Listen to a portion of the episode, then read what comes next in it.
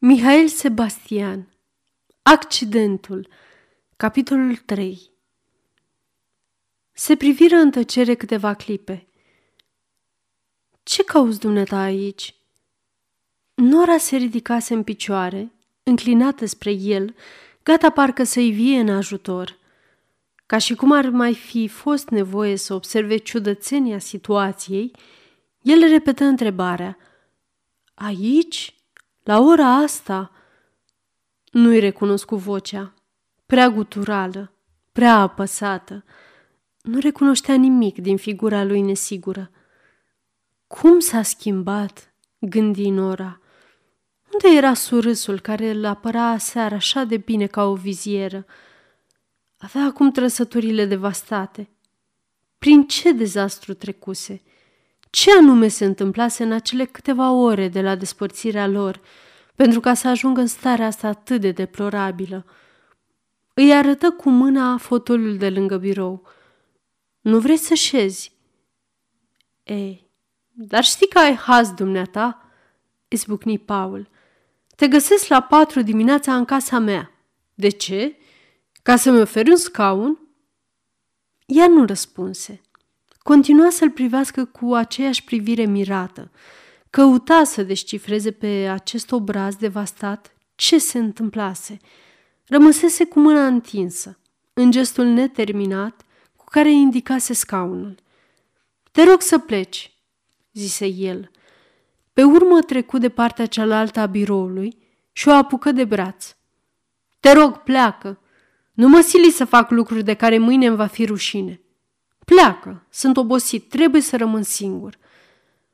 Dar pentru că ea tăcea mai departe și îl privea mereu cu aceeași privire, care nu punea întrebări, el, cu o schimbare de ton, cu un efort de căldură, cu o voce care ar fi vrut să fie caldă și nu izbutea decât să fie surdă, o rugă încet, înăbușit.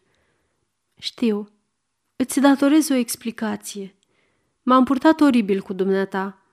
Ai avea dreptul să întrebi. Aș avea datoria să răspund. Dar nu acum. Te rog, nu acum. Mi-e imposibil să vorbesc. Ne vom întâlni altă dată, oricând, mâine, dacă vrei, dar acum pleacă. Nora se desprinse de lângă el. Bine, plec, dar nu imediat. Îți promit că peste cinci minute nu voi mai fi aici. Dar ascultă-mă aceste cinci minute, cu ochii pe ceas. Cu un gest loial, își desprinse ceasul de la mână și îl puse pe birou, între amândoi. Pe urmă, își ridică ochii asupra lui. Mi-a fost frică să nu faci o prostie. De aceea am venit. El rămase cu privirea fixată pe micul ceas de pe birou, urmărind mișcarea secundarului pe cadran și așteptând parcă să treacă cele cinci minute. Nimic altceva. Mi-a fost frică să nu te omori. De ce? întrebă el, cu o ușoară tresărire și totuși fără să-și ridice privirea. Nu știu de ce. Privirea dumitale, care nu privește nimic. Surâsul dumitale pierdut. Ridicarea dumitale din umeri și pe urmă fuga, fiindcă ai fugit. Altădată, când pleci dintr-o casă, nu uita să închizi cel puțin ușa după dumitale – dacă ai ști ce fric s-a făcut în urma dumitale. Se opri o clipă. Spusese ultimele cuvinte cu voce scăzută, ca și cum ar fi vorbit cu ea singură, dar reveni imediat la felul ei de vorbă, clar. La început n-am înțeles ce se petrece. Te priveam de la fereastra mea cum te îndepărtai și totul mi se părea absurd, ca într-o glumă proastă – Cred că te-am strigat, dar nu mi-aduc aminte. Nu mi-aduc aminte nici cât am stat acolo la fereastră. Mai ales aș vrea să crezi că nu eram jignită. Am 32 de ani și oarecare amintiri. E de ajuns ca o asemenea întâmplare să nu fie o catastrofă. Dar mi s-a părut că e în plecarea dumitale un gest de moarte. Am avut o prietenă care s-a sinucis acum patru ani. Avea surâsul dumitale. Asemenea lucruri sunt puțin ridicole înainte, dar sunt de nesuportat pe urmă. M-am decis să te caut, să te găsesc. Îmi ziceam că nu te pot lăsa singur într-o noapte ca asta. Ți-am găsit adresa în cartea de telefon.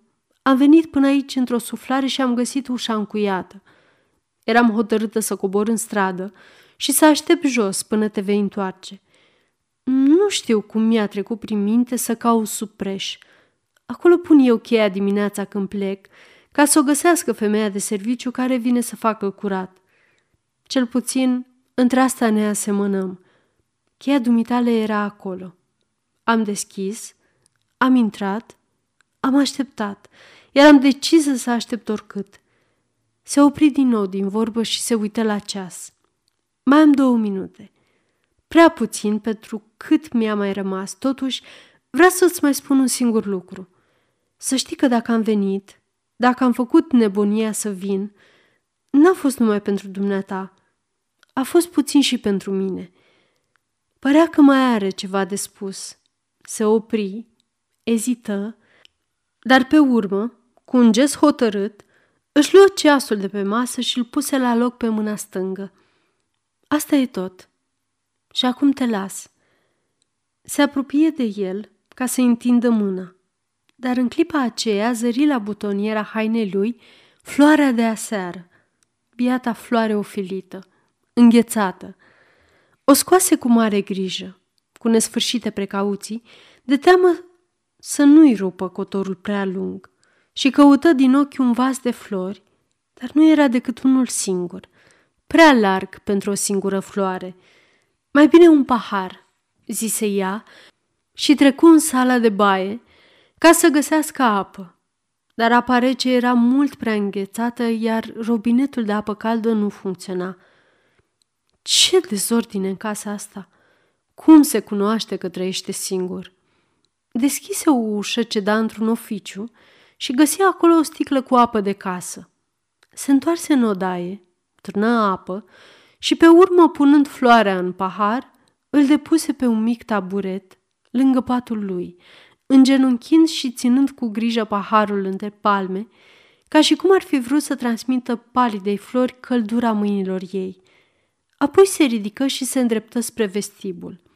În prag îl găsi pe Paul, cu brațele deschise larg, ca să-i baricadeze trecerea. Părea că vrea să-i spune ceva, dar era încurcat și nu știa cum. Aceasta este o înregistrare Cărțiaudio.eu. Pentru mai multe informații sau dacă dorești să te oferi voluntar, vizitează www.cărțiaudio.eu. Toate înregistrările Cărțiaudio.eu sunt din domeniu public. Îți mulțumesc că ai venit. Acum, dacă nu ar fi prea târziu, te-aș ruga să rămâi.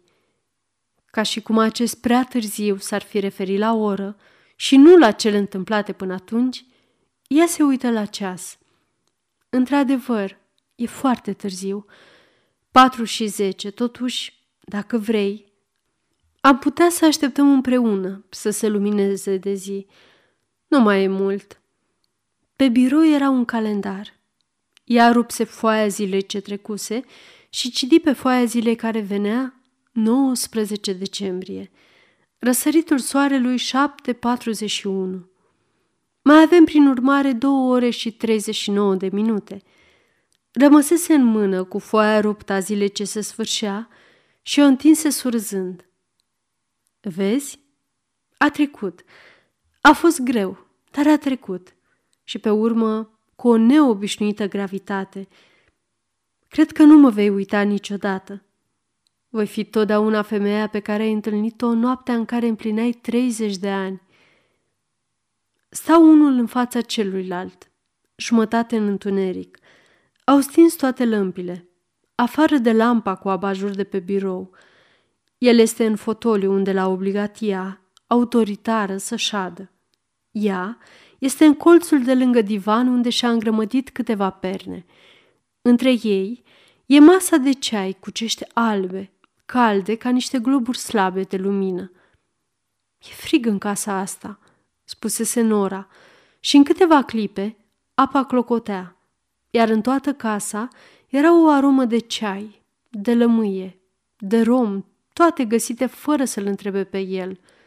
Umbla printre lucrurile lui cu mâini ușoare, sigure, ca și cum ar fi mers spre ele din instinct sau dintr-o veche obișnuință.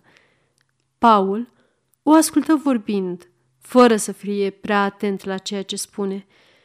Vorbește liniștit, rar, fără ridicări de voce, cu monotonie.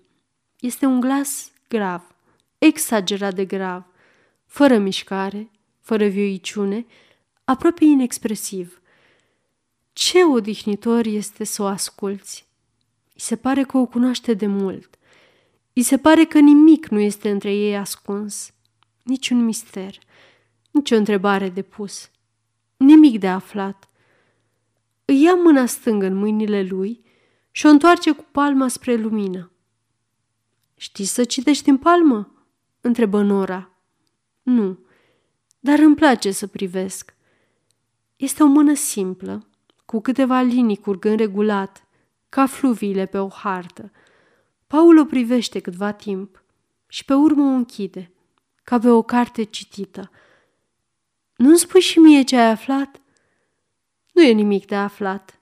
E mâna dumitale. Îți seamănă. O mână gravă, calmă și totuși... Totuși, e un singur lucru care rămâne inexplicabil. Faptul că ai venit. E o mică nebunie pe care nu știu unde să o citesc. Ea își deschise din nou mâna stângă spre lumină. Poate că tot aici. Uite-te bine. Poate că tot aici. Poate că este undeva o încrucișare de linii care arată întâlnirea noastră. Spunea aceste cuvinte fără niciun surâs, fără niciun gest care să le atenueze neașteptata lor gravitate. Ce curios spui dumneata întâlnirea noastră. E o aventură? Ce? Această întâlnire. O aventură nu. O întâmplare. E și asta destul de mult. Mie nu mi se întâmplă niciodată nimic. S-a terminat apa caldă. Nora se ridicase de la locul ei, făcându-i semn că interzice să se miște. O aude umblând prin casă. Ce liniștitor e acest pas! O aude respirând, parcă ar fi de totdeauna aici. Îi e recunoscător că se află în casa lui. Prezența ei oprește gândurile, ține în loc amintirile.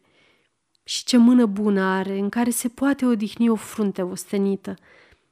Îi vede umbra, când mare, când mică, după cum se apropie sau se depărtează de lampă, trecând peste lucruri. În rochia de stofă pe care o poartă, trupul ei este apărat, ca sub o mantie.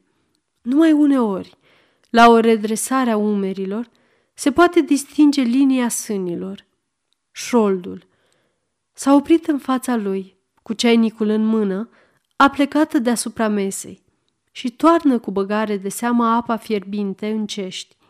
El se ridică în picioare și o privește lung. Ei îi suportă privirea fără mirare. Un miros de lavandă plutește slab între ei. Paul își puse gura pe buzele ei, care acceptau sărutul fără grabă, cu liniște. Mâna lui dreaptă era pe sânul stâng. Îi simțea bătăile inimii rare, distincte. Îi se părea că aceste bătăi răspund departe, în marea lui singurătate.